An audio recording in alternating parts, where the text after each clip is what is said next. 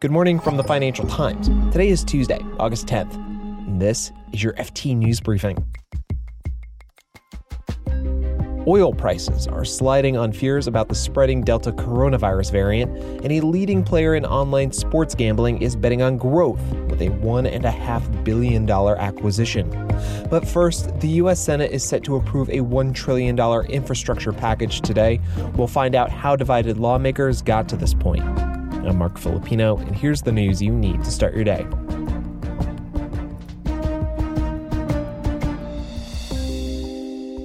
The U.S. Congress is about to put another trillion dollars of fiscal stimulus into the economy. Today, the Senate is expected to pass President Joe Biden's infrastructure package. It'll steer billions of dollars towards big projects like roads and bridges, freight rail, and public transportation. After months of debate, the bill is getting off the ground because a surprising number of Republicans crossed the aisle. I spoke to the FT's Lauren Fedor about why so many Republicans joined their Democratic colleagues. There are a couple of reasons for that. The first, I think, is public opinion. These policies, these investments are very, very popular with the American people people see crumbling roads and bridges, uh, airports, trains in their communities, and they want to see them fixed. They want to see them improved. So I would say that that's the number one thing. Um, but we've also seen that this is not just a bipartisan vote, but a bipartisan effort. So Republicans have been involved through many stages of this process. Now, originally, the White House came out with a wish list that was many times the size of this package. But the winning formula proved to be this small group, which had five Democrats, five Republicans. They came together, they came up with a deal, and then those five Republicans brought along several of their colleagues. I guess it's still surprising, Lauren, because Republicans, for so long when discussing this bill, pointed toward inflation as a reason why they needed to be cautious. Um, and, and really, one of their biggest talking points against the Biden administration. Does support for this bill cut against that argument?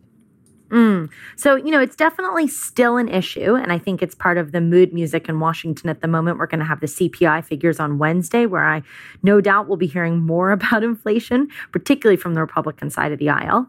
But, you know, for some of these lawmakers, they saw this as important investments that were going to reap dividends, not only in the short term, but the medium and long term. These are investments in communities. Um, it's important to remember that this is just one package. So it's a big package, but there's an even bigger package coming down the road. And that's a $3.5 trillion budget proposal um, that the White House and congressional Democrats are, are now going to start pushing. In fact, they're going to start pushing it probably within hours of the infrastructure bill being passed. That package is going to be done by Democrats alone. They're going to go it alone and they're not looking for Republican support. And you can it's definitely fair to expect that that once that process gets underway, we're going to be hearing all of these Republicans talking about the importance of fiscal discipline, tightening spending, and, and trying to rein in those inflation numbers. Lauren Fedor is the FT's Washington correspondent.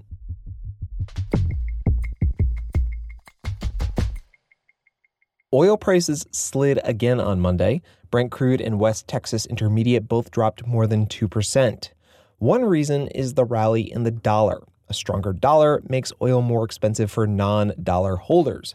Adding to that, the FT's Neil Hume says there's the spreading of the Delta variant of the coronavirus, especially in China, where authorities imposed new travel restrictions after the country's worst outbreak since the start of the pandemic.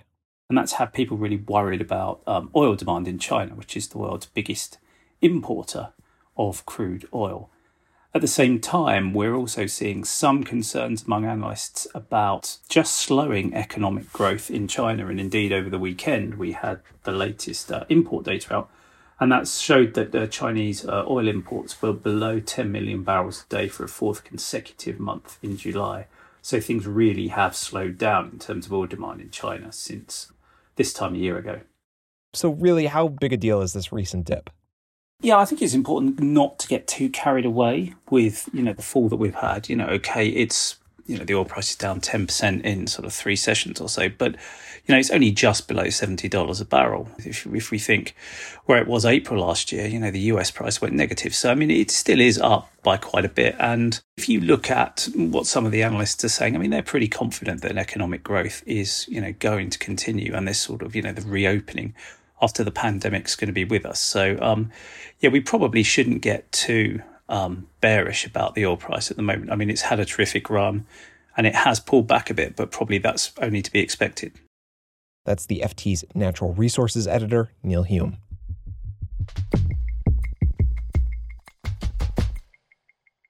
There was a big deal in the online sports gambling industry yesterday. DraftKings agreed to acquire Golden Nugget Online Gaming for more than $1.5 billion. It's an all stock deal that more than doubles Golden Nugget's valuation since it listed last year via SPAC, or Special Purpose Acquisition Company. Here's the FT's Ortenca Aliaj. The reason why we're interested in it is because it's quite a high valuation uh, for this company and it's of course two SPAC companies coming together, which is which is always fun. It is fun. um, can you remind us why SPACs have been so popular among online sports betting companies? The, the, the, SPAC is offering, it's definitely offering a quicker route to public markets, but also some of these companies tend to be early stage. So going public the traditional way might not be best because when you're going public through a initial public offering, you can't really talk about the company's prospects that much. You're, you know, you're restricted within what you can say. Whereas when you go public with a SPAC, you can tell your story. And for these companies, especially ones that are young or you know are are in need of cash, it's easier to go public with a SPAC and tell people what you're going to do and show projections and sell yourself to investors. Okay, so so back to the big acquisition. What does this mean for the two companies involved, DraftKings and Golden Nugget? And and what does it mean for the broader industry? I mean, one of the major things online sports gambling companies have to deal with is customer acquisition costs, right? There's a lot of competition out there. And if you can cut those costs and, and sort of draw people in from other platforms, it's a really good thing. So what's happening here is that DraftKings is getting 5 million plus of Golden Nugget customers on its platform and it's and it expects synergies of about 300 million dollars that's essentially the, the biggest add-on for, for the business. For Golden Nugget itself, it's largely operated, I believe, within New Jersey, and it's had a hard time getting outside of that market. So it's a good deal to partner up with a company as big as DraftKings. Ortenca Aliaj is the FT's mergers and acquisitions correspondent.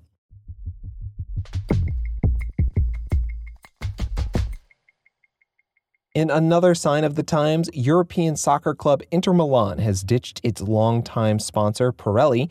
The Italian tire maker's logo has graced Inter Milan jerseys for 26 years. Now, players will brandish the logo of a cryptocurrency exchange called Socios.com. The company allows clubs and leagues to sell tradable digital tokens to fans, and it's the latest crypto company to bet on sports sponsorships as a way to become more mainstream. Another company, Crypto.com, is sponsoring Formula One motor racing. And in the U.S., the Portland Trailblazers basketball team has a five year jersey sponsorship with StormX. That's a company that works with retailers to reward shoppers with crypto tokens. The chief executive of StormX said there was a very strong correlation between National Basketball Association viewers and his target audience of 18 to 45 year old predominantly male customers.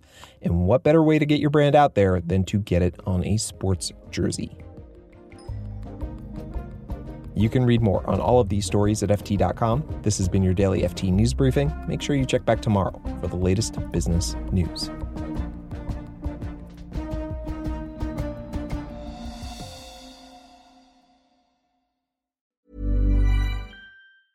Hi, this is Janice Torres from Yo Quiero Dinero. From a local business to a global corporation, partnering with Bank of America gives your operation access to exclusive digital tools award winning insights, and business solutions so powerful you'll make every move matter. Visit bankofamerica.com slash banking for business to learn more. What would you like the power to do? Bank of America NA, copyright 2024. Selling a little or a lot?